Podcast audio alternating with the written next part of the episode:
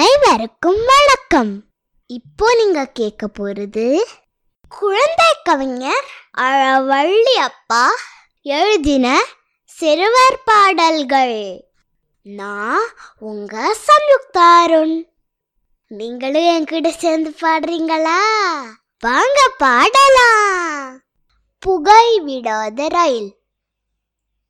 சம்பத்துக்கு வீடு உண்டு தாம்பரத்திலே பட்டுவுக்கு வீடு உண்டு பல்லாவரத்திலே பாலுவுக்கு வீடு உண்டு பரங்கி மலையிலே மாலதிக்கு வீடு உண்டு மாம்பழத்திலே கோமதிக்கு வீடு உண்டு கோடம்பாக்கத்திலே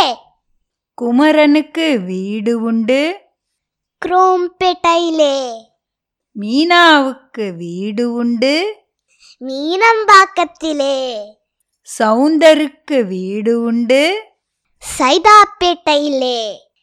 இவர்கள் வீடு செல்லவே